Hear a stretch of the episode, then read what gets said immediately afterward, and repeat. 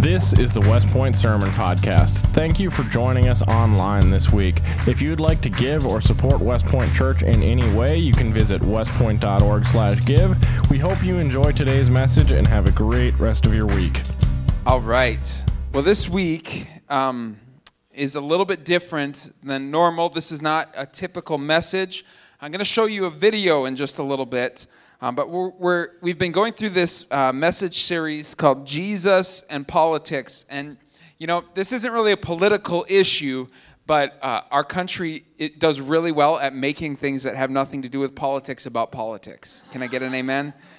Right? Um, but we're going to talk about the issue of racism. And, and the reason that uh, I think this is so important um, is because this is something that our world and our country right now is struggling with in a major way. And we're wrestling with this issue. And so, the video that I'm going to show you in just a little bit is an interview that I did with uh, Satis Roddy.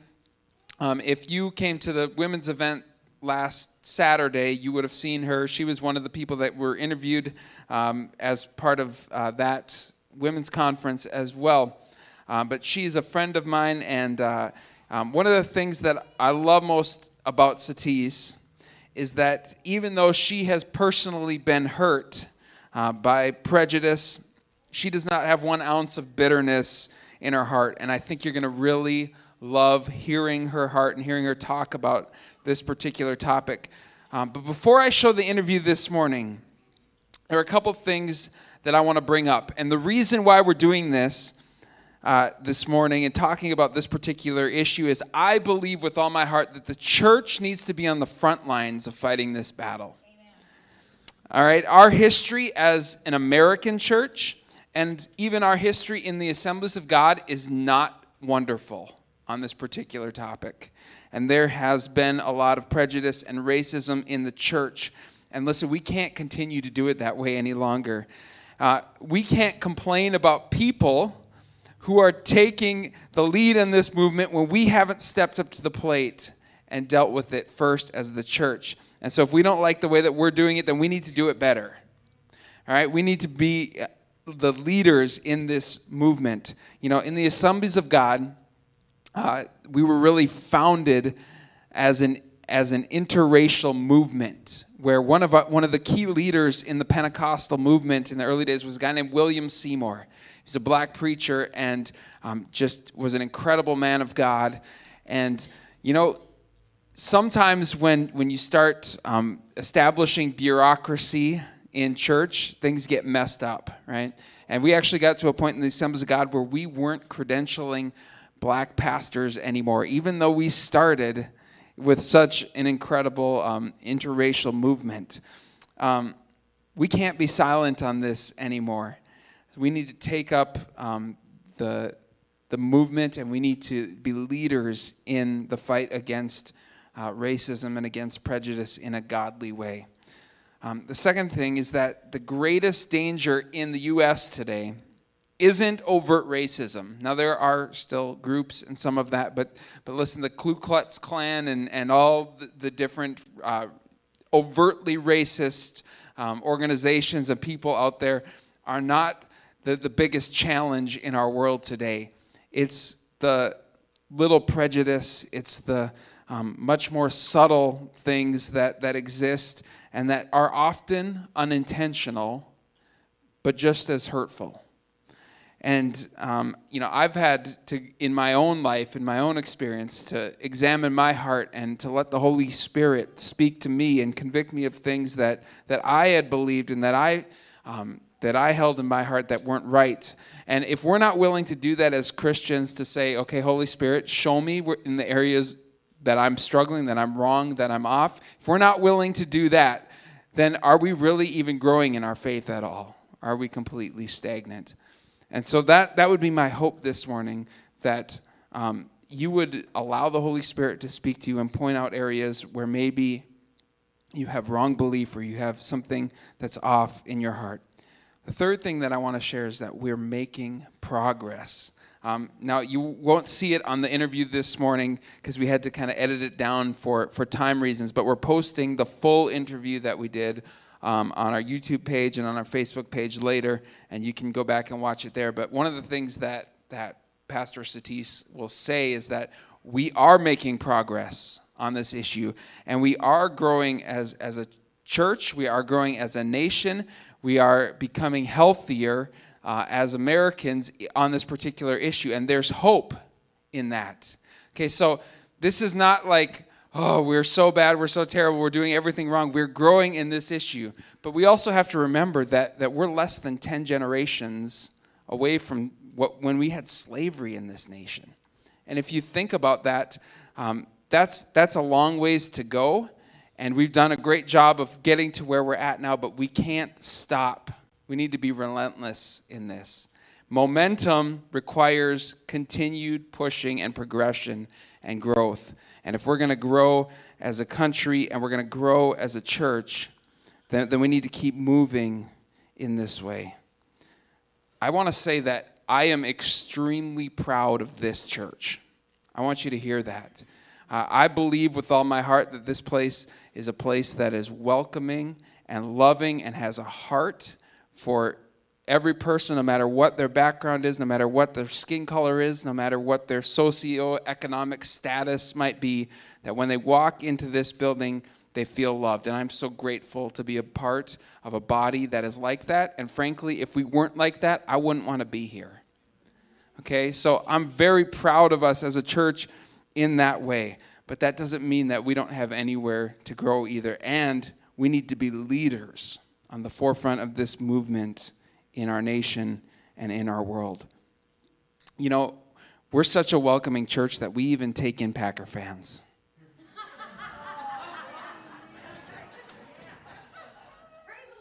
So, Lord, Lord, help me to overcome my prejudice against Packer fans. I know it's there. I'm struggling with it, I'm wrestling with it. But the Lord's going to help me on that one too.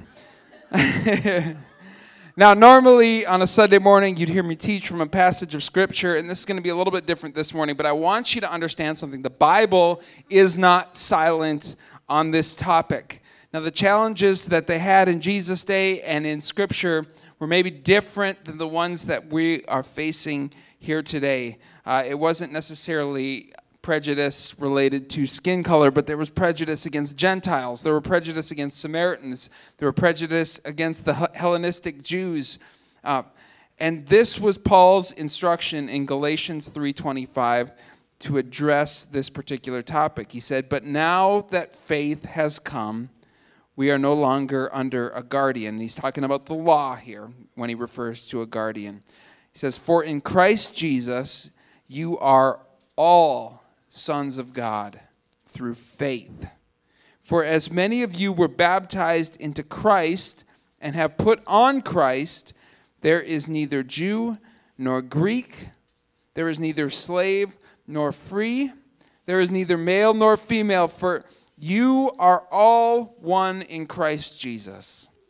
And if you are Christ's, then you are Abraham's offspring and heirs according to promise. Let's watch this video. So, Pastor Satis, thank you so much for being with us today and for sharing with, with West Point.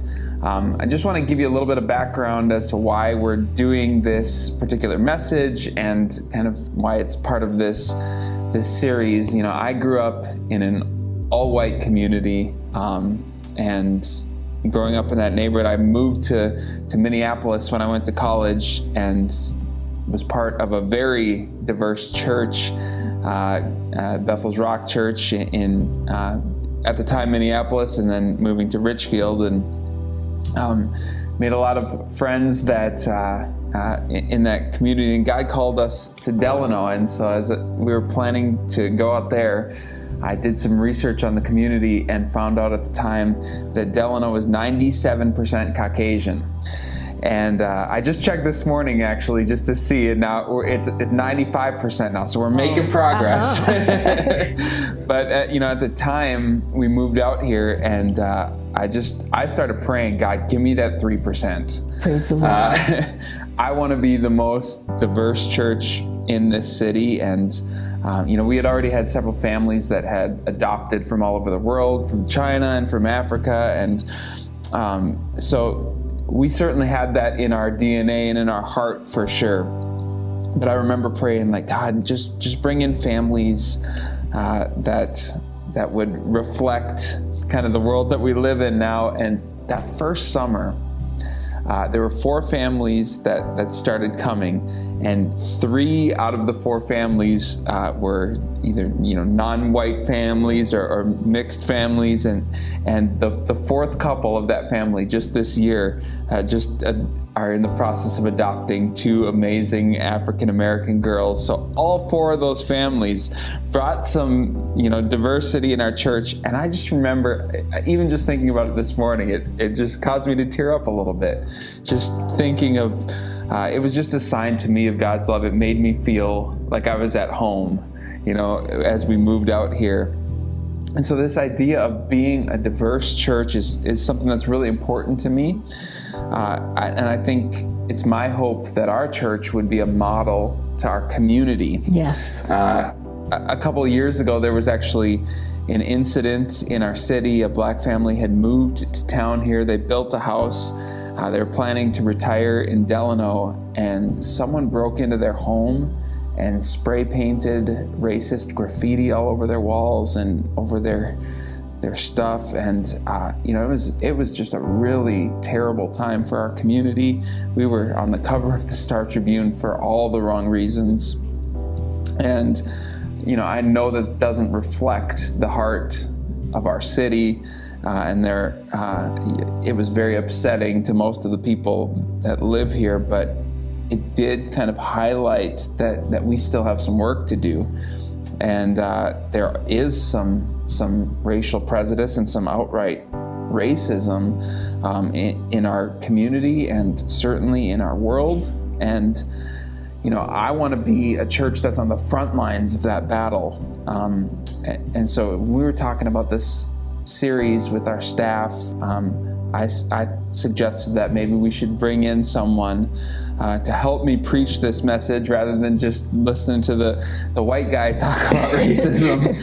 So, um, so that's why I, I gave you a, a, a, sent you a text message. Uh, and uh, church, this is my friend Pastor Satis. Uh, I actually heard your interview on Susie Larson on her po- podcast shortly after uh, the death of George Floyd, and you just did such an incredible job of kind of sharing that perspective. And so I thought you would be the perfect person to share a little bit with us. And uh, so I'll just give a little bit of your background and you can kind of fill in some of the details. But Satis Roddy is an African American woman pastor who's leading a church in an affluent and predominantly white suburb. Uh, she's also a police chaplain and just a great preacher and uh, a woman of God. And uh, you know, I got to just ask you: Did you wake up one day and say, "God, I want the toughest assignment that you could possibly give me"? so, would you just share a little bit, kind of, about your history and your family, your your husband, and Tim, and uh, maybe a little bit of your testimony too, and how you ended up in, in Minnetonka as a, as a pastor. Absolutely. It's funny that you would say that because I just told uh, some of the congregation this past Sunday that I didn't just wake up and say I wanted to be a pastor in Minnetonka.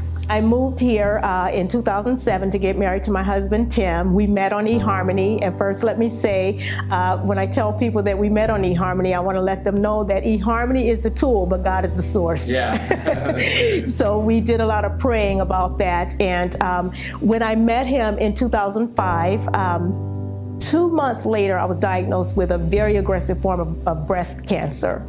And uh, the doctors didn't expect me to make it. And so uh, before we went on eHarmony, it was my girlfriend and I, uh, real close girlfriend. We sat down and we wrote a list of everything we wanted in a husband, and we said we were not going to deter from that. And so when we wrote the list, I said I wanted someone that had a heart for God, someone that would pray over me, and that uh, someone that would not run when the going got tough.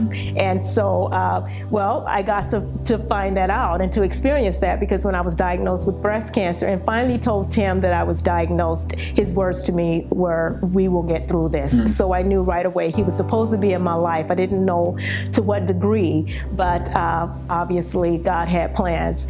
And so uh, we dated for a couple of years because I went through uh, chemotherapy for um, eight months and radiation for two months, so I couldn't travel. He would come visit me every 21 days after a treatment, and I was basically bedridden. So I got to see his heart, I got to know his heart, I got to see that he would pray, that he wasn't um, afraid when things uh, got tough. So that began our courting, and we did it, as I said, for almost two years.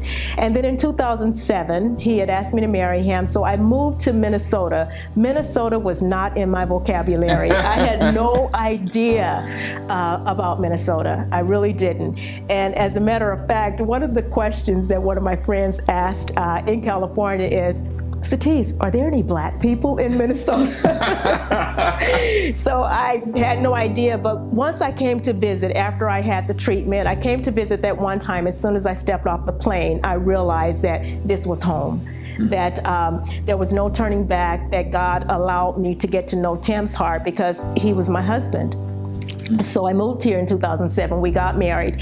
And back in California, I was in ministry. I was not on staff, but I was did ministry for quite a while and um, you know served as a pastor uh, uh, and just uh, loved doing ministry but again it was california it was like a melting pot i mean color and race none of that was an issue mm-hmm. and so i didn't experience that really until i got to minnesota mm-hmm. and so now i know why the person asked if there were any black people in Minnesota.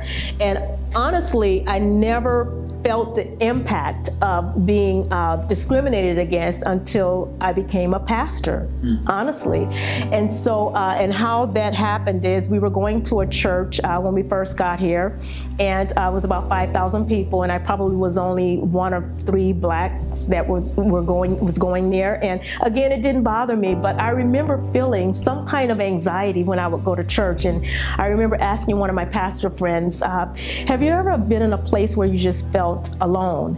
And I honestly thought it was because I was uh, no longer in California, I was here in Minnesota. And uh, I asked her, I said, Have you ever felt that way? And she said, You know what? I can't say that I have. And I said, You know, I really feel that when I go to the church, when I go to my job, which I was working at the time, I feel that I'm just alone. And she told me, She said, Satis, look around you. And I said, Okay, what do you mean? She said, Just look around you you're one of only black one of only one black person in this area and i'm thinking okay and i never thought about it mm. it never uh, I knew there was something, but I never put it together that it was because of my being black, because again, I never had an issue with that. So afterwards, um, again, I did not allow that to bother me. I mean, there's many times when I've been the only black. I mean, I'm married to a white man and going to family events, I'm the only black. So what we began to do is um, we just began to um, just love each other, love the people in our area, and I wanted to do that. And the church I was attending at that time with 5,000 people, I started a women's ministry there, and it was over about 50 women in the ministry. And what we realized though is that none of those women were from Minnesota none of them.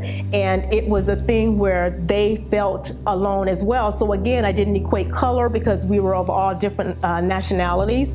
But after a while of going there, three and a half years, we moved to another church, which, which was a little bit more diverse, but the pastors were not diverse, and I felt discrimination from them. Um, I was not on staff, but I served as a pastor, a volunteer pastor there, and I was treated terribly very terribly. But again, I did not equate it to being black.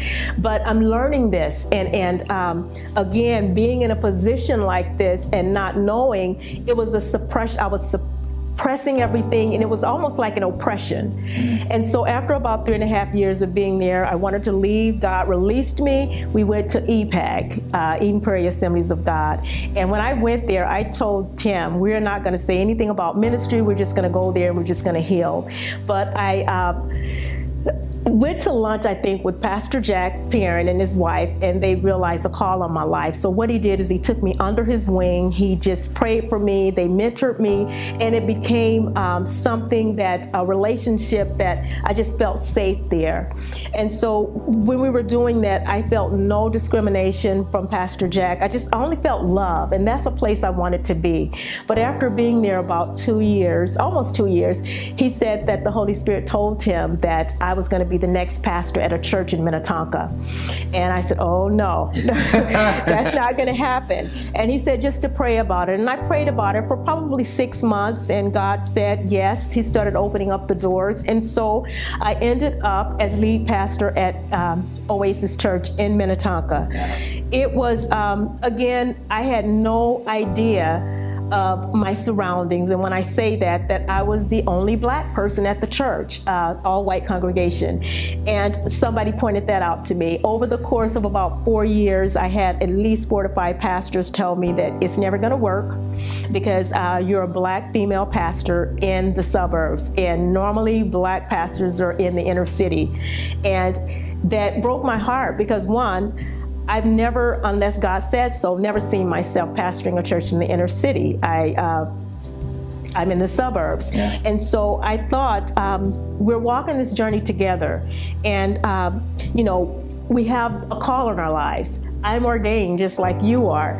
And how dare you tell me that it's not going to work? You're obviously looking at man and not looking to God. Yeah. Again, God knew, I'm sure, knew that I was black and female when He placed me at Oasis Church. Yeah. So again, none of that really bothered me. But I don't under, I don't know if you uh, you can relate to this, but when you are uh, in a place and you're not really aware of your surroundings, and then someone points it out, I found myself going in a room and saying I'm the only black in here, you know, things like that. But I had to pray about that and release that because I know that um, I think about the scripture in Genesis 1 27 when it talks about um, being made in the image of God.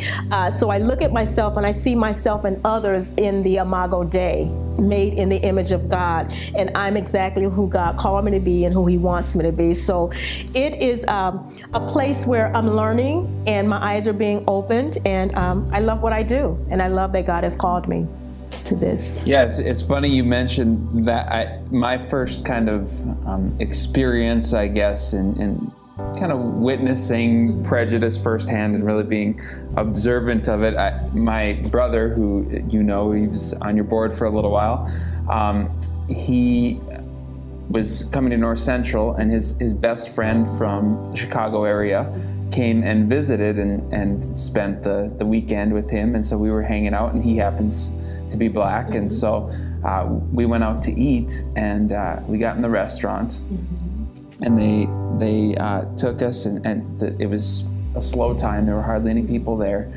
And everybody was kind of seated in, in the front area, and they brought us all the way around the back and, and in the corner. We sat down, and I was just, I was looking around. I'm like, what in the world is going on here? Like, why did they seat us back here? And and Irvin looks at me and he's like, Paul, are you serious right now? Wow. like, and, and it's just, I think that's kind of just the reality of things. People are, are just unaware sometimes that that this discrimination or this prejudice exists. So maybe if you, what are some of the ways where you maybe personally experienced that more subtly or maybe not so subtly like you shared with some of these other pastors? Yeah, you know, too, uh, when you said that some people are, are, just unaware of it because uh, I remember a pastor telling me um, that, you know, you're here and you're, you're in Minnetonka, you're in Minnesota, and it's just not a, a comfortable setting, a comfortable situation. And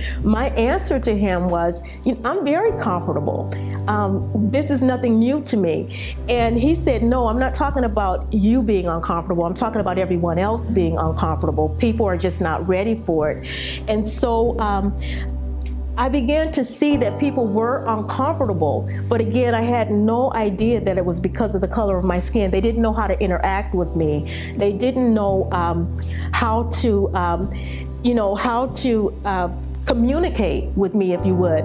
And again, I've never uh, experienced that or don't remember experiencing it until I came to Minnesota. So it's just it's it's difficult. It's difficult knowing that because I see people for who they are, not what color they are, right. and uh, so that's something that I had to learn. And I really don't want that to be. Um, on my mind or in my heart because it, it is a heart issue. And if I'm busy trying to figure out why people are not communicating with me, then that is going to, uh, you know, it's going to distract me from getting to know the person for who they are and them getting to know me. Right. So I guess that kind of leads us to the next question. Like, what do you think is at the heart of racism in our country?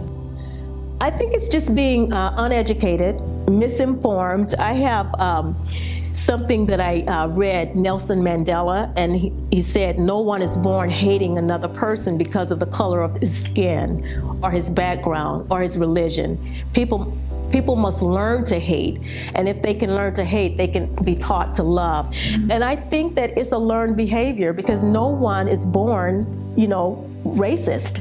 They just aren't. It's just, uh, I think it's superiority, people uh, looking down upon other people, but it's what they learn.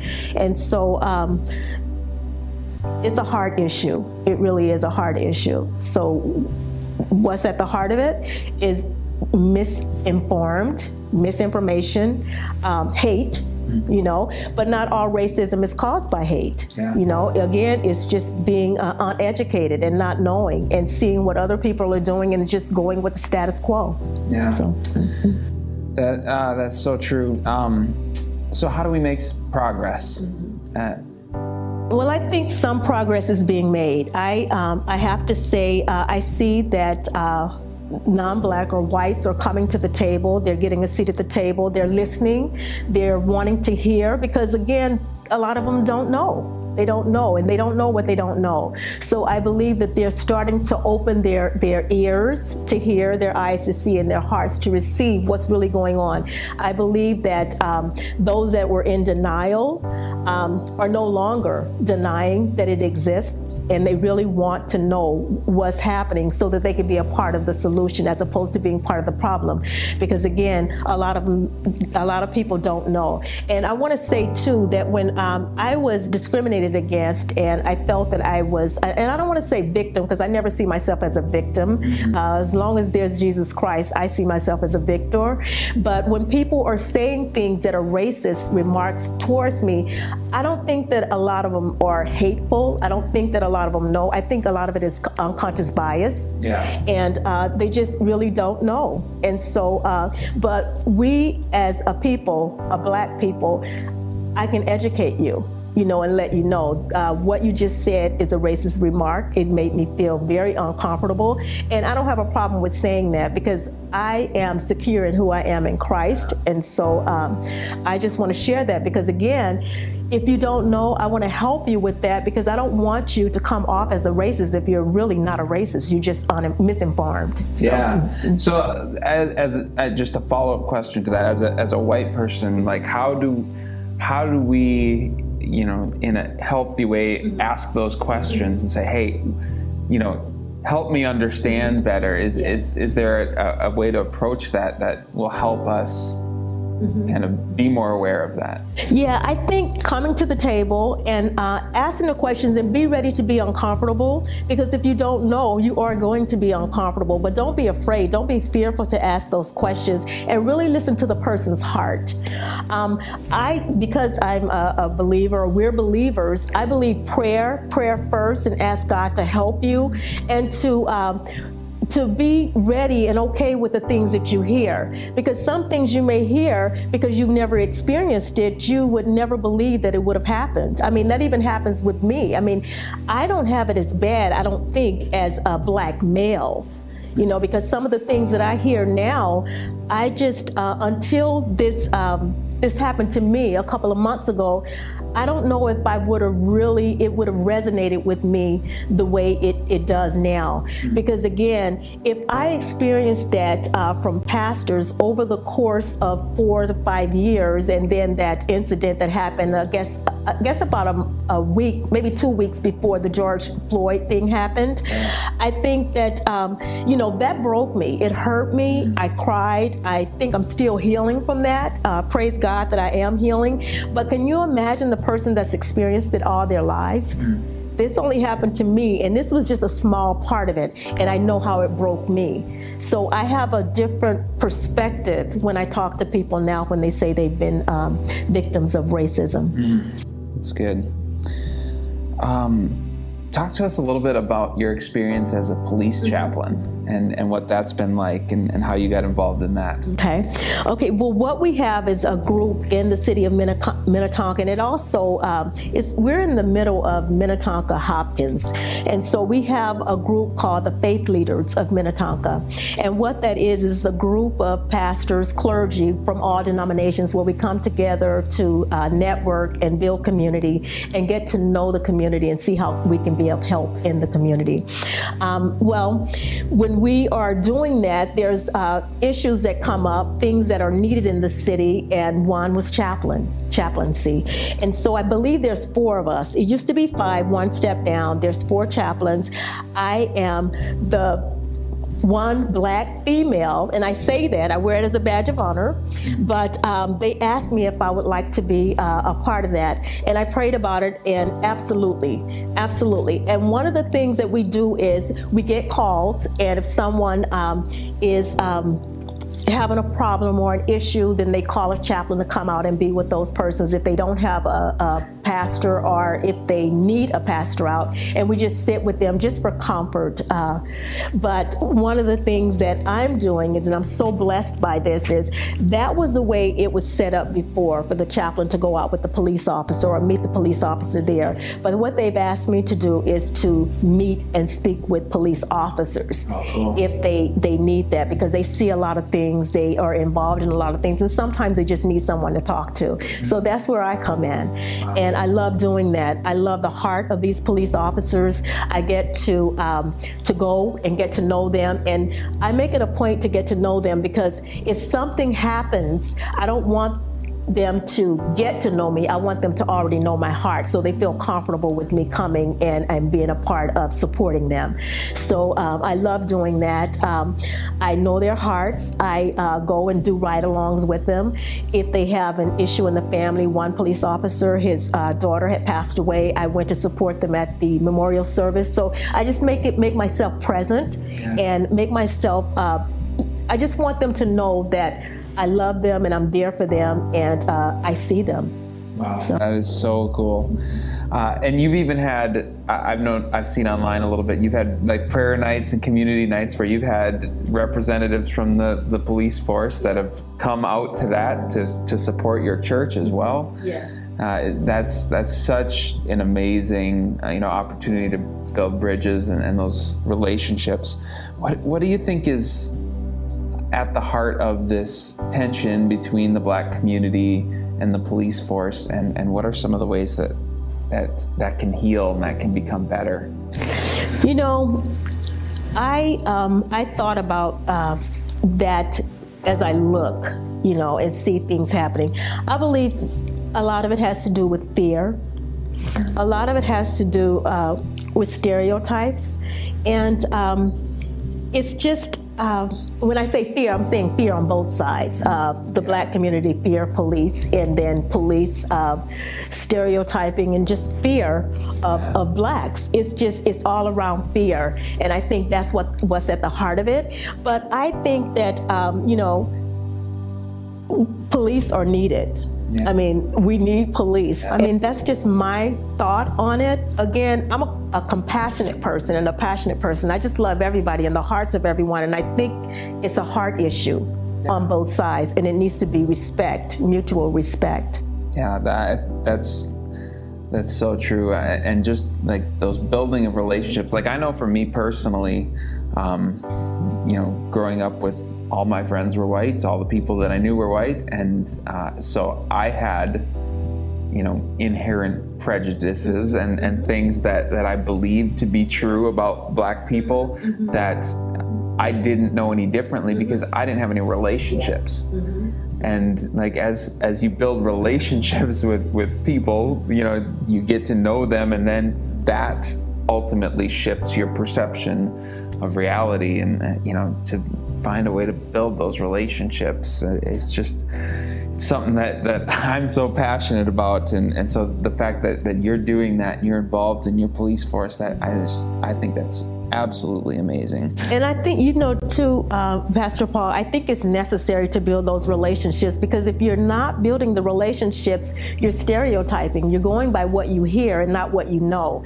And I think that uh, it's important to build relationships. It's important to, um, if you are, um, and I can't speak for everyone, but if you are involved with a certain community, you want to get, excuse me, excuse me, get to know that community. Yeah. I mean, not just go there when something bad is happening, because it's going to put you in a totally different frame of mind. But if you go there and you really show up and you're there and you get to know the community, and that's why I want to be a part of the community that I'm involved in because I can't uh, know the community by listening to someone else. I have to literally get out there myself yeah. to find out and to be intentional with those relationships sometimes you have to like push yourself and say i'm gonna just make myself uncomfortable you know i, I this is a, a, stupid little thing that i do but like just because in delano we just don't have a lot of people of other mm-hmm. you know races other ethnicities and so if i see someone that's not white i just try to make a point just to say hi yes. and, and you know like just